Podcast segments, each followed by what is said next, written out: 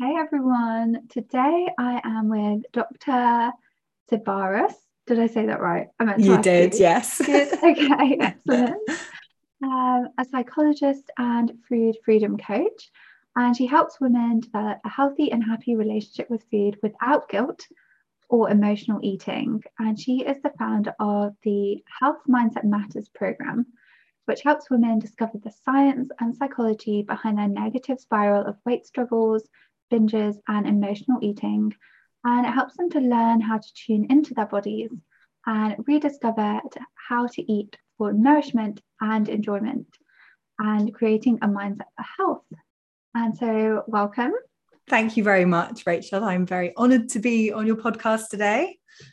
Thank you. So I'm really excited to um, get into the difference between a dieting mindset and mm. a health mindset and kind of what you mean when you say creating a mindset for health. Yeah. I think super interesting. But we will just start um, by going into your story a little bit, if that um, is okay with you. Yeah. So, what was your relationship with food and your body like when you were growing up? Yeah, so as a kid, I reckon I didn't really think very much about food or my body. I was quite sporty. I really loved being outdoors. I played a lot in team sports. And I guess it was only as I became a teenager that I started being much more aware of my body and possibly as an early teenager, not really in a negative way, but maybe around 15 or 16, that's when things started to change. It was a time when basically all the adults I knew in my life were dieting. And I started to feel a lot more self conscious about my body. So even though I was still like massively into sports, so I saw my body kind of as a way to do those activities. But I remember very clearly, and I don't know whether it was just this thing or a series of things that happened, but I got quite a negative comment about my thighs from a guy in my class when I was about 16 and that's when I thought, yeah, I actually want to shrink my body. And that's what got me onto dieting cycle. And back then, no social media, it's more about magazines. And I actually remember very clearly flicking through magazines and thinking about, well, what diet can I go on? And I really just wanted to be like Cindy Crawford.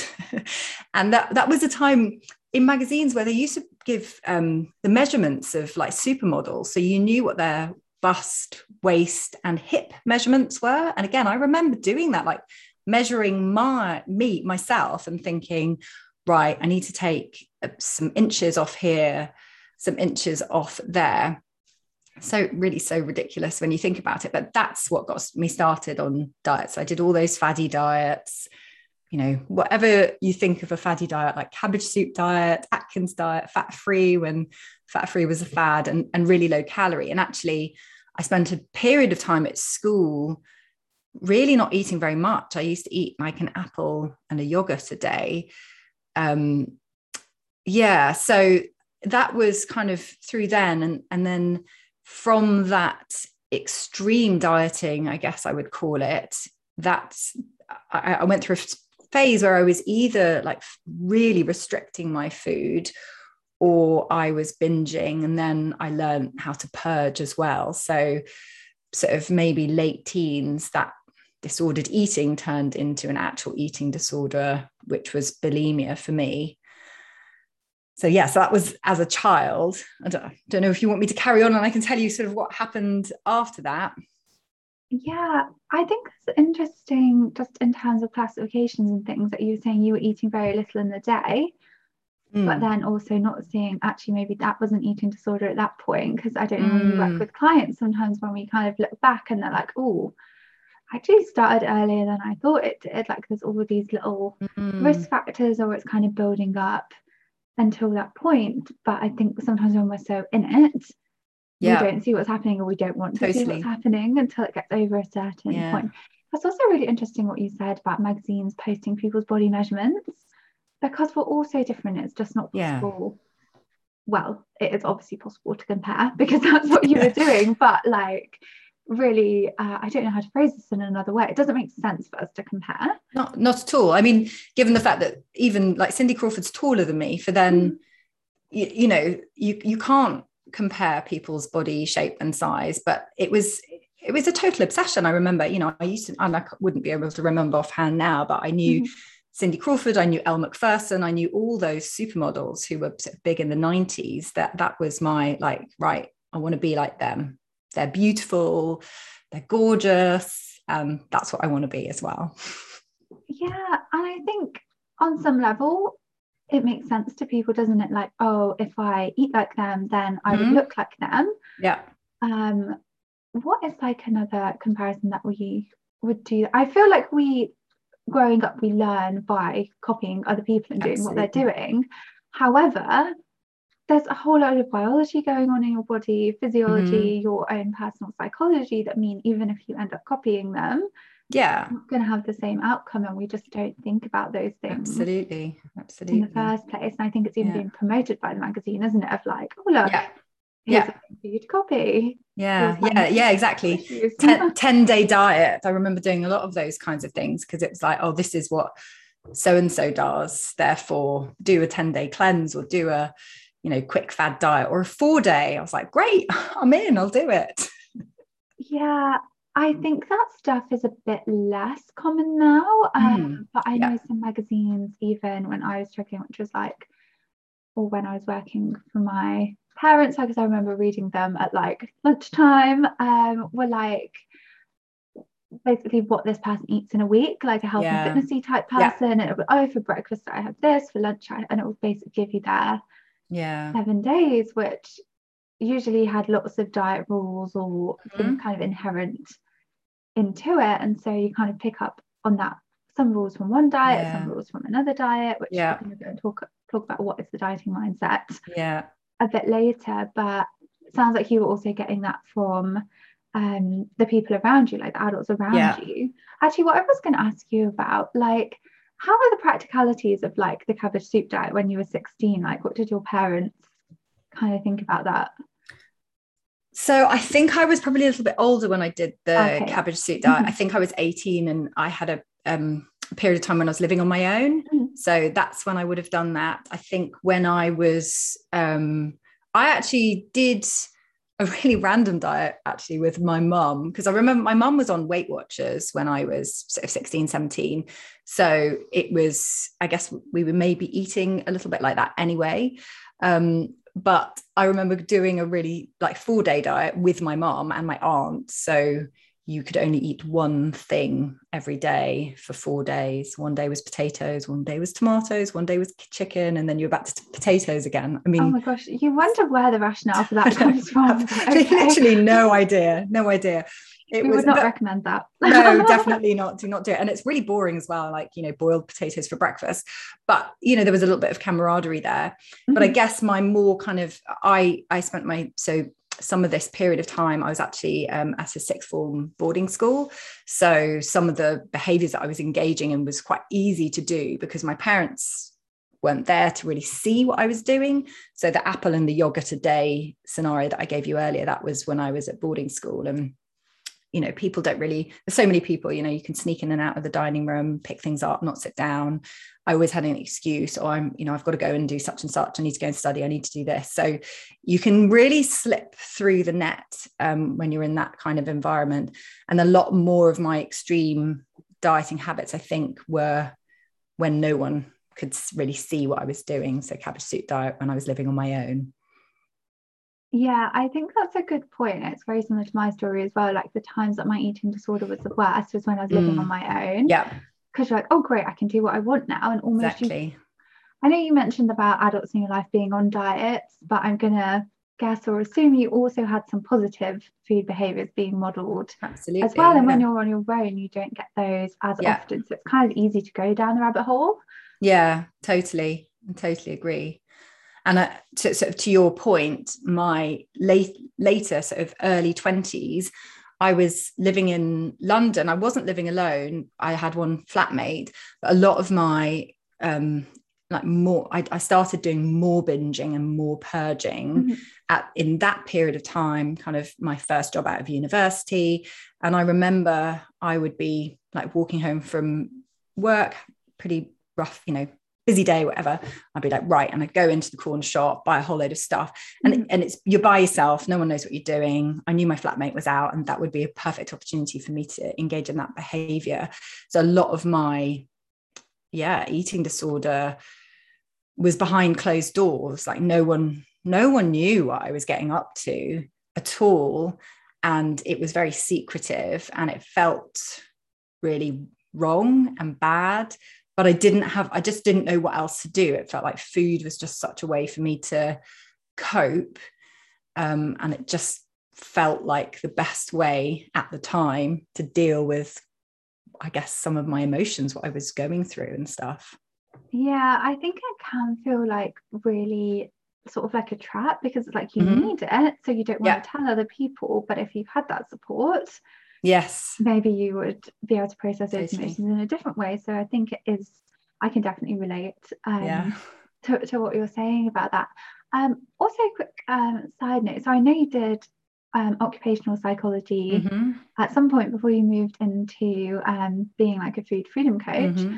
Um, what was your undergrad degree psychology oh psychology yeah mm-hmm. yeah so i did psychology at university moved to London, did a couple of years working in a totally different field, and then did my occupational psychology masters. So it's interesting actually you say about support because what started my journey of recovery from bulimia was reaching out to my boyfriend at the time who's now my husband and because i think he knew he knew what was going on we were spending that much time together um, and and I knew that I wanted to get better. And and actually that first step of kind of reaching out telling him was just so helpful in that journey. And then that's when I re- reached out and I got um, an eating disorder counselor. I also went to see a nutritional um, nutrition counselor I think they called themselves or nutritional counselor which just really helped me like relearn how to eat because I'd forgotten how to eat. I was so used to either restricting or binging. I didn't I was like I don't know what is normal to eat in a, mm-hmm. on a daily basis and that was the beginning of my recovery from bulimia in my mid 20s. Um, but I, I feel like I fell into another, um, which obviously isn't technically classified as an eating disorder, but I definitely was orthorexic for quite mm. a few years. And that was post. So I had a few years of like what I would call like relative food freedom between my mid 30s, um, mid 20s and early 30s. And then after I um, had my children, that whole experience of my body changing so dramatically um, with my kids and then that enormous pressure that there is on women to get their you know bounce bounce your body's going to bounce back or nine months up nine months down or lose a baby weight. That kind of spiraled me into now I realize was orthorexia, but through wellness culture. So I knew that I was never going to go on another diet again because of my experience in my uh, teens and 20s. But then this was a time when wellness culture was just such a wonderful thing. And you should give up this for a health reason and don't have sugar and avoid gluten and dairy is not so good for you. So I was like, oh, great, I'll just do this. But it's all because of health. And I got so, I remember how positively praised my eating behavior was. Oh you're so good. I can't believe you can be so um, you know disciplined in how you eat and all that. So i ended up falling back into an eating disorder almost really unintentionally and then ironically at the same time training as a health coach. Um, which i always think is quite funny um, and then thankfully, that orthorexic period wasn't a very long period, maybe like two or three years. Um, and I definitely didn't sort of with bulimia, I just felt like I was so stuck in it. Whereas orthorexia, as soon as I realized what I was doing, I was kind of able to pull myself back out of it. But it's interesting how I think eating dis- once you've had an eating disorder, I think you can be uh, quite vulnerable um, in years that follow, for sure. Yeah, I think there's certain personality traits or certain ways of mm. being, depends whatever you want to yeah. call it, um, that, yeah, I guess make you, like you say, vulnerable to it again. But I think mm. if you mm. have that knowledge, yes, things you don't have to go down that route, but it could yeah. like still predispose you yeah in the future if you're yeah you're not aware of it. And I think as well, especially with wellness culture, I had a health food blog. Um, I was like doing my sugar free granola, a different granola would be a grain-free granola, a different granola would be a fat-free granola. Mm-hmm, like it could mm-hmm. never just be a granola with like everything you might want yeah. in a granola. And I I yeah, I was so in it, like this is so healthy. Yeah. Probably reading more blogs about it, which is not yeah. to say don't ever eat a sugar-free granola or don't ever eat yeah, yeah. Whatever. But um yeah, I just want to make one point before we go on to actually what is a dieting mindset and a mm. health mindset, because we kind of said off air at the beginning, actually a health mindset might sound to some people like, oh well, wellness, health, yes. this is what we're really focused on, which then you mentioned about the orthorexia, but actually I think your definition is very different. So it'll yeah. be interesting to go into that. Um, I just wanted to pick up on something because I think sometimes people think like when you're a psychologist, yes, you should never have like a mental health um, yeah. struggle, issue, difficulty, whatever you want to call it. But actually, it doesn't mean that at all. It means we know a lot about psychology of probably yeah. when you learn how to help clients and certain skills and techniques you can use them on yourself but you yeah. also might be missing certain understandings totally. about things that only a specialist in that area has so yeah.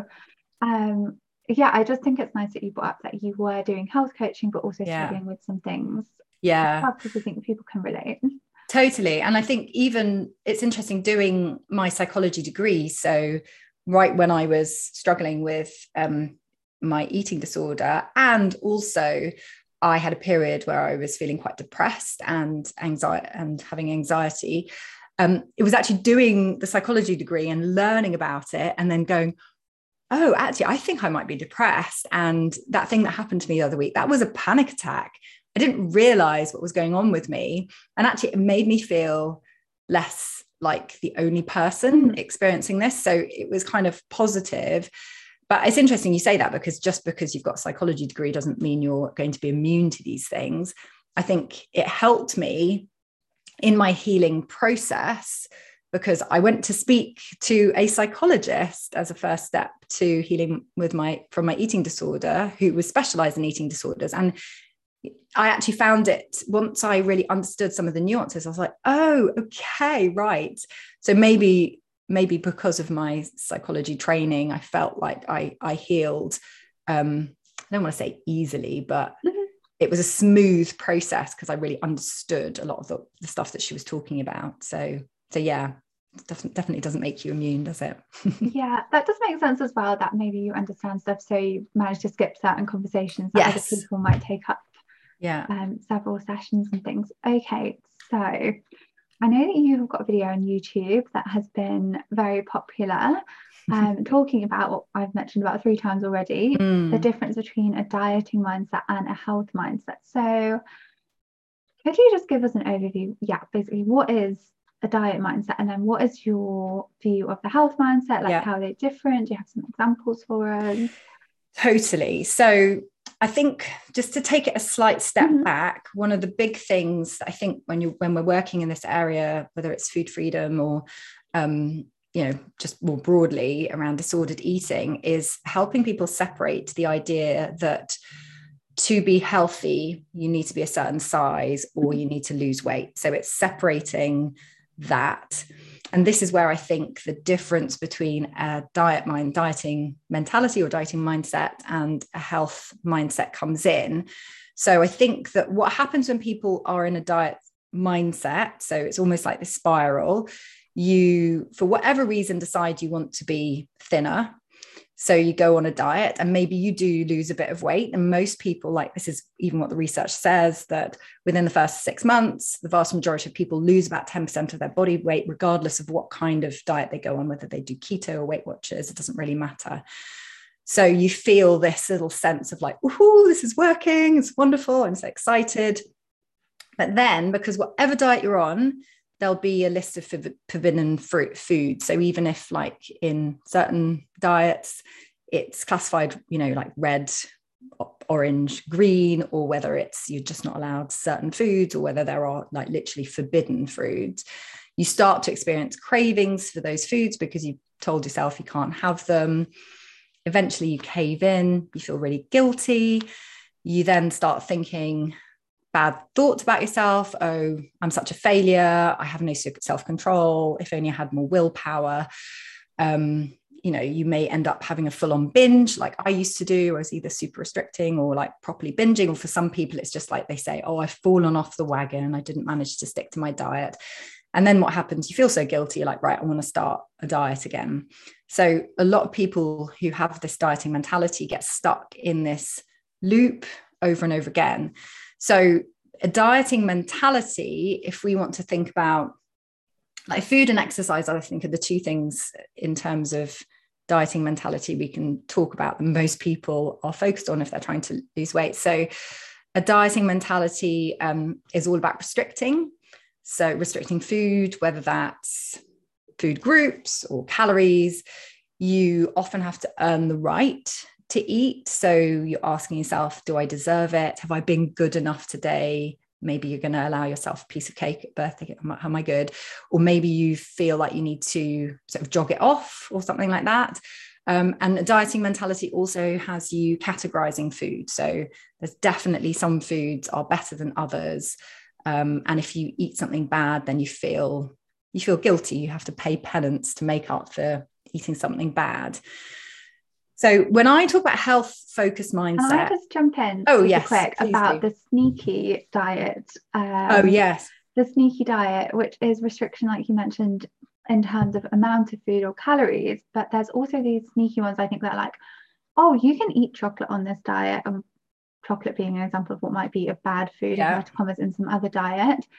Um, as long as it fits your macros, for example. Yes, so yes. you're still your restricting, points, you're yeah. still depriving all your points but it's just basically on the label it sounds like it's more yeah they say we're not restrictive yeah but actually you're still having to follow certain rules or even stuff yes. like intermittent fasting when it's like well you can eat what you want but it's got to be yes. a certain time yeah and so I know you talked about the mentality, but also then in terms of physiology, what's going on in your body, if you're not eating enough, you might end up binging because your body's like, I'm so yeah. hungry. I need exactly. food. Exactly. And actually that's a really good point because a lot of um quote unquote diets nowadays are actually telling you that they're not a diet. So I think Noom is a really classic. Oh my example. gosh, I knew you were going to say that. where it's not a diet, it's a lifestyle. That's a, like a classic phrase. Um, but actually, it is because Noom restricts your calories and also they grade foods like it is, it's on a kind of a red, amber, and green list. So you're allowed anything but you need to eat less of the red foods and more of the green foods. So there's restriction in some sense. So you're right. We I need to be clear because a lot of people don't call them diets anymore. But I guess what where's different and what, what I talk about in terms mm-hmm. of a mm-hmm. health focused mindset is um, so I talk a lot in my food freedom coaching once you separate the idea of um, health equals weight loss or health equals a certain size, if we look at the health at every size model, they talk about health promoting behaviors. So, actually, what you want to do, what you want to implement in your life are behaviors that are going to help your long term health outcomes. And so, this is where I'm talking about in terms of a health mindset. So, a health focused mindset doesn't restrict food you um yeah so you have no restrictions you're eating. So there's a classic thing i think in a lot of um uh like diet mentality is that food is fuel. That's what mm. it is. But actually food is many other things. It's for satisfaction nostalgia even. It's part of connection with friends um, it can be emotional. So we're thinking in a health focused mindset about food in a much broader sense. You're not depriving yourself of things, um, and you're eating for those reasons. So for yes, for nourishment, but also for satisfaction and enjoyment. Um, and you're taking away the guilt associated with it. So food becomes something that's neutral. So again, this is something I spend a lot of time helping people with is that if you stop labeling foods, even like good, bad, healthy, unhealthy, junk, whatever else, um, cheat or treat, because I think that can be equally um, damaging. And we just call food what it is. So it's an apple, it's a chocolate bar, it's a packet of crisps, it's some spinach. And then I really encourage my clients to call it breakfast, lunch, dinner, dessert, snack, rather than labeling it. So that's what we're doing with what I call health focused mindset is we're taking away restriction, we're taking away labels, and we're thinking about food in a much broader sense. Yes, I love that you brought up about the food as fuel thing because I actually have written in my like um, kind of notebook about doing an Instagram post about mm. this. Whether I do it sooner or later or when is is another question. Um, but my like, I guess bee in my bonnet at the minute about food as fuel because I think that can be really helpful for some mm-hmm. people to think food yeah, I agree. If you're recovering yeah. from a restrictive eating disorder, we realize actually my body needs yeah. some nutrients and some calories and this yeah. to function. It's not going to function if I don't have it. I think that's a step, but then I think it, moving away from that again because our body isn't a machine. I think sometimes yes. diets or when we think food is fuel, we think, okay, my body is this machine that needs exactly the same amount of calories yeah. per day. Oh, now I'm hungry when I've eaten that. My body shouldn't be doing that because yes. I've had some fuel. Why am I hungry? Yeah. And we're making hunger good and bad. That's my rant. You can hear me getting loud yes. about this. Um, so I think it can be helpful in some situations, but I can see why you would help people yeah. move away from that because, yeah. as like you said, food is so much more as well. And I guess do you talk a lot about um, what is health as well? Like with my clients, we talk about well-being, like actually health mm. is having good relationships and being able to go for picnics totally. with your friends and yeah. those sort of things. It's not being obsessed about yeah. food. So I think sometimes as well, helping someone find their own definition of healthy and realizing, yeah. oh my gosh, this is so much more than just what I'm eating, or it's so much 100% than even just physical health. Like, yes, we want to be physically healthy yeah. so we can do all the stuff we want to do.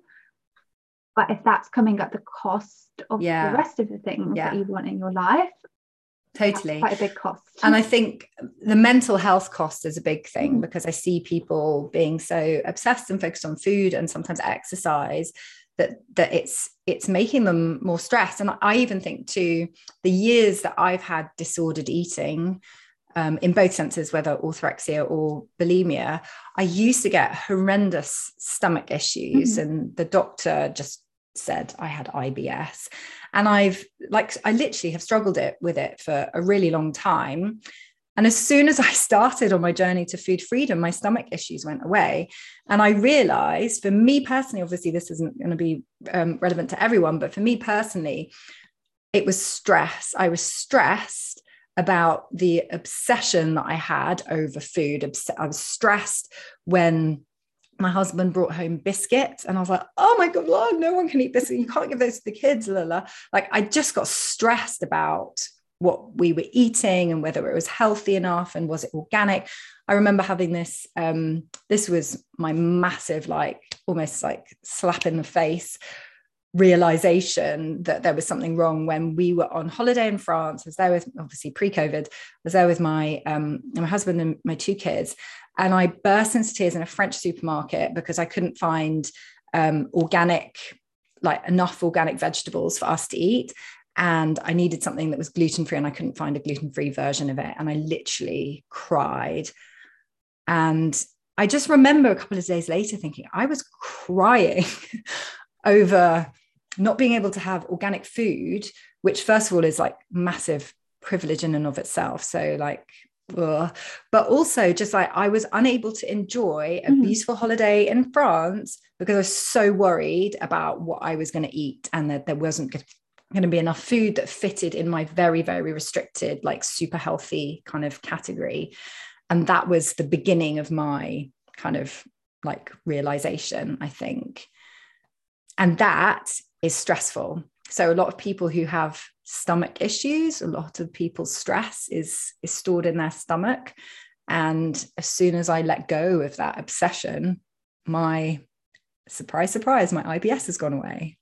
Yeah, and I think just to validate, like, because again, I can relate to what you're saying, not that specific scenario, but it's making me think of some some similar things. Um, I could share, like, it does feel like the most important thing in the world at yes. that minute, and it does yeah. feel that upsetting that you can't follow these rules, which I think mm. comes back to the dieting mindset of yeah. it has to be this way, otherwise it's wrong. Um, once popped in my head, just I used to have rules about what times I could eat and stuff. Mm. And we were in London, and then it was kind of getting past the time that I wanted to finish eating. And then we went to a restaurant, and then there was a whole stress of like, what can I order from this restaurant? On top of which was like, oh, but now it's going to be late. And then I was like constantly looking at my watch and on edge until my food came Mm. and then wondering how much to eat. And it's like, again, like you were saying, I've just ruined this nice by accident, ruined this nice Yeah. experience because of all these rules, which I thought were the most important thing. Mm. Um, but actually, I think the health mindset or whatever you want to call yeah. the other way of eating is more flexible. It's like, okay, Absolutely. maybe I prefer to eat before a certain time. Actually, no, I don't because I like a, n- a bedtime snack. Uh, but hypothetically, if I preferred to eat before a certain time because of whatever reason, it made me feel better, like physically to go to bed Yeah. uh, with an emptier stomach. But that would be flexible in terms of maybe if my friend invited me out and we had dinner later, like that's okay. Yeah. It's okay Exactly. for that flexibility to happen. Yeah. It's not gonna nothing bad is gonna happen. Yeah. And it's interesting you say that about um, flexibility because I think with a dieting mindset, it's just not sustainable. So, like your example and my example, like you're having an, a different a night out where it happens to be later than you would normally eat, or you're on holiday, it means you can't stick to your food rules and that Mhm. stresses you out. Whereas in my kind of perception of the health focused mindset, it's so it's something that's long term and sustainable because you're focusing on your internal cues of like what your body needs rather than what a healthy eating plan is telling you to do. So it becomes something that you can do forever. And if life throws you curveball you go on holiday you're at a conference in a country you know in a foreign country whatever it is you can still do your approach to eating because it doesn't have those rigid rules. And so you don't get stressed out about the fact that you're on holiday in France or eating late at a restaurant. Yeah.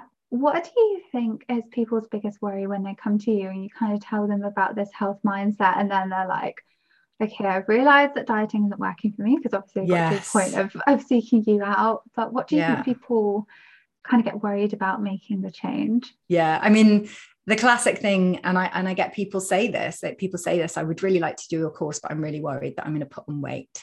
Mhm. And it, I think that's a bit people's biggest worry is that they're they're so um, they've been following diets for so long, maybe yo-yo dieting, or maybe they're in a position where they've managed to maintain very low calories and maintain a, a lower weight than their body perhaps is naturally meant to be um, and they're worried that if they start letting go of their restrictions that that means they're going to balloon out of shape like in the words of one of my clients.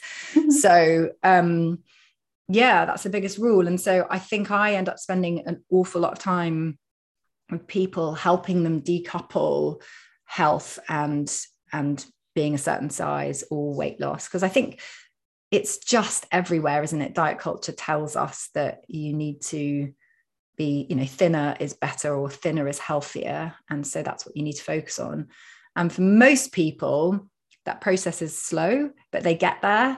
For some people um they don't. They just i, I had one client um who was working through everything and like she was so happy about what she'd learned in terms of ditching diet culture. She was sort of ready to get going. And then she had an appointment with her doctor and her doctor made her like weigh herself measured her bmi and basically gave her a slap on the wrist and said you you need to basically lose weight. And so she was like i'm really sorry i can't continue with you. And i was like oh no. It's like so sad. And she actually said to me maybe I, if i lose weight i'll come back. And i'm like it you know it kind of yeah i'm i'm sorry. I'm sorry for you because that's just really sad. Um and i think that's a really sad thing is that there's so many um so many people i know who speak to their healthcare practitioners who are so focused on a bmi or specific weight and and really encourage people to lose weight even when they don't really need to.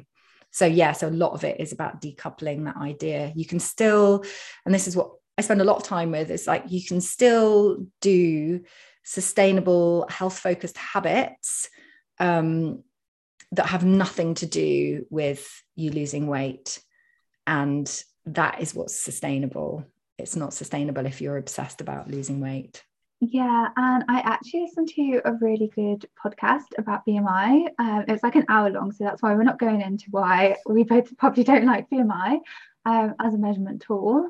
Um, but I will link that in the show notes. I'll write a note for myself mm-hmm. um, to remember because they really go into like how was BMI um, conceptualized? Where did it come from? Mm-hmm. What was mm-hmm. the evidence? How actually um, oh, I can't remember who it was, the board in America just decided to change the cutoffs overnight. So National Institutes of Health, yeah. Yeah, people were like obese when they weren't the night before, and there's a whole load of things um, surrounding yeah. that. But I think another thing is as well, um, yeah, we've got this like weight and health thing, but also there's also this thing in society as well about like you will be a better person Yes. If you're thinner or people, I hear clients say a lot, and I believed as well, people respect me more, people mm-hmm. like me more if I'm thinner. And sometimes that is very difficult to get away from. Absolutely. Well. Totally. And I think the problem is it becomes reinforced, doesn't it? Mm-hmm. Because often when people like when I first lost weight the very first time as a teenager, and then again later, and then I, when I was engaging in the sort of orthorexic behaviors, I got a lot of praise. So people said, Oh my God, you look amazing. Like, what did you do? Tell me your secret. Uh, you're so disciplined to eat like that. So wonderful. Like, I wish I could eat like that. So you get a mm-hmm. lot of that positive praise, positive reinforcement. So unfortunately, it does um, solidify people's thoughts that if I lose weight, things are going to be better. And it could be anything. It could be, you know, I'll be able to do this. I'll be able to. Mm. I mean, I have people say, you know, when I lose weight, I'll go to that yoga class I've always wanted to do, or I'll, you know, I'll I'll try for a different job. I'll start dating, like all sorts of things. And I'm like, no, no, no, live your life now. Don't wait till some sort of elusive goal, because otherwise you're putting off life until. And the problem is, and my experience is that it's never enough because you start mm. losing a bit of weight. You're like, oh, just a few pounds or a few kilos and you do it and you're like oh just a few more. That was you know that went really well. And then it becomes this kind of never ending cycle and never ending goal that just keeps being pushed further and further away. Yeah and then like you were saying earlier then when that diet stops working you don't think oh it's the diet that's bad. You think oh it's me. Let me try a different one. Um, exactly it's a whole problem um, yeah. in itself. And yeah, I think just to say, sometimes I, I feel like when I have conversations with people who um, might want to work with me, I am very upfront if they have talked about um, worries about gaining weight. I cannot promise you what is going to happen mm. to your body, and that is not a sexy sell. Person no. reduce cleanse of like, oh, you're going to lose weight. Let me help you sort out your relationship with food by drinking juice, which probably is not going to happen. no. um, probably going to get worse. But I'd rather just be upfront with people, and people kind of have to take that leap and that risk. But I do say, well, I'm going to help you manage your thoughts. Yeah. And you know, we can work on changing how you feel yeah. about your body. Absolutely. And, and I think that's a big one, isn't it? Potential comments that yeah. people might make. So it's like, yes, your body might change, or it might not. Yes. And it might change in either direction, actually. Yeah. yeah. We don't know. We can't yeah. guarantee. It's worse if I yeah. promise you something. Yeah. But we can manage how you feel about it. exactly. and I think that's one of the things that has helped some of my clients is like you might put on weight, but what else will you gain? Mm-hmm. So if you, uh, for example, don't get stressed out when you go on holiday, we don't get stressed out when you eat in a fancy restaurant or whatever it is, like it's getting them to like future scenario what would it be like if you had that complete food freedom you had that body acceptance or body neutrality and you're happy with where you're at? Like what what else would that give you? And the other thing i always get my clients to think about is like imagine how much more time you would have if you weren't obsessing about counting calories macros um, reading backs of labels worrying about sugar content all those kinds of things that we spend so much time worrying about take that away and then suddenly you've got a lot of time in your life and imagine what that would be like as well. It's so funny though, because once um, on an assessment with a client who then did work with me, and then she was like, but what would I do at that time? That was almost a negative for her. Yeah. Like, oh my God, I have to feel that. Which and then funny when when I finished working with her, we kind of go through some things that people said at the assessment and like they can see how they've changed because sometimes yeah. people forget. And I was like, oh, so did you have nothing to do then? Now you've got rid of all those diet boards. And she's like, oh no, I just found stuff to do. Like, I don't yeah. know, she could go to the cinema with her friends when she wouldn't have done that before, or mm. even just go mm. for a walk or do anything basically. Yeah, exactly. time filled itself, so it wasn't a problem. but I'm sure most people would actually like more time uh, exactly to do stuff. Exactly. Yeah. yeah. And I think as well, if you're listening to this and you're like, but weight is like literally the most important thing, I couldn't possibly even mm. imagine gaining weight and what that would be like. That's okay as well if that's how you're feeling. Mm-hmm. And um, to kind of go through what we have just been talking about, like I've got an ebook on my website that does help you kind of see what might be good about changing my eating or what might mm. be bad and how actually changing your weight as part of that might be good or bad things mm. for you so maybe just take a minute to to download that and have a have a look through that because I think there are so many things when you sit down and look at it, aren't you? Like how many mm. times has dieting been a bad friend to me? Yeah, exactly. how many times has it helped exactly. me? Yeah. Um, not, so what does food freedom mean to you? I think we've already covered it a little bit. Yeah, so I mean, I think that as a very first step, it's about um, extracting yourself, jumping out of diet culture. So, and I that's a really big part of food freedom. I think is kind of not getting sucked into that. But like I've said, I think food freedom is all about having um, no restrictions around the food you eat it's about having no labels. So food has no emotional pull over you, or, or you could put it as a chocolate bar has the same emotional pull over you as an apple or some spinach. So you kind of um, you don't have those like crazy urges and cravings to be binging. And food freedom is about eating for nourishment and enjoyment. So it's about all the things I mentioned about in terms of a health focused mindset as well. So, yeah, that's what I would yeah, say. I think that's a good point. I think it is about nourishment and enjoyment. Yeah. Because the amount of times I ate like a green smoothie that was really disgusting. Yes. That's quite a lot. Um, but equally, I could make that same smoothie and maybe have a bit of spinach in it, not like mm-hmm. a whole smoothie of kale because I don't even like kale. Um, that you know it's just more enjoyable, but I'm still getting those nutrients. So we're not saying never eat a fruit or vegetable because totally. you, like you said yeah. talked about those health focused behaviors but it's not making those into new rules yeah exactly to stress over but yeah. also let's consider it a little bit yeah exactly and i think this is the journey that people go on because they think that if they give themselves unconditional permission to eat anything that they're just going to eat ice cream all day long. And i get them to actually think about well let's say you could eat ice cream all day long. Imagine you had it for breakfast lunch and dinner. Maybe you'd want to do the same on the second day. But maybe by the third day you'd be like you know what? I don't want to eat ice cream. I want something else. And so and people are so surprised about that. They're like oh yeah.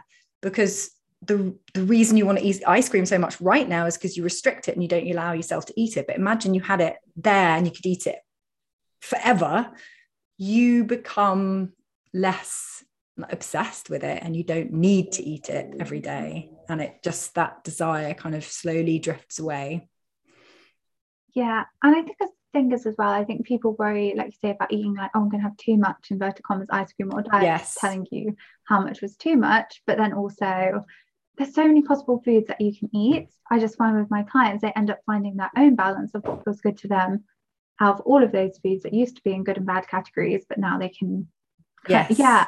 Um, I remembered one of the Instagram posts um, that I liked. Oh, yeah. I was telling Laura at the beginning, I was, I was looking at your Instagram and I like these posts, but I can't remember what they were.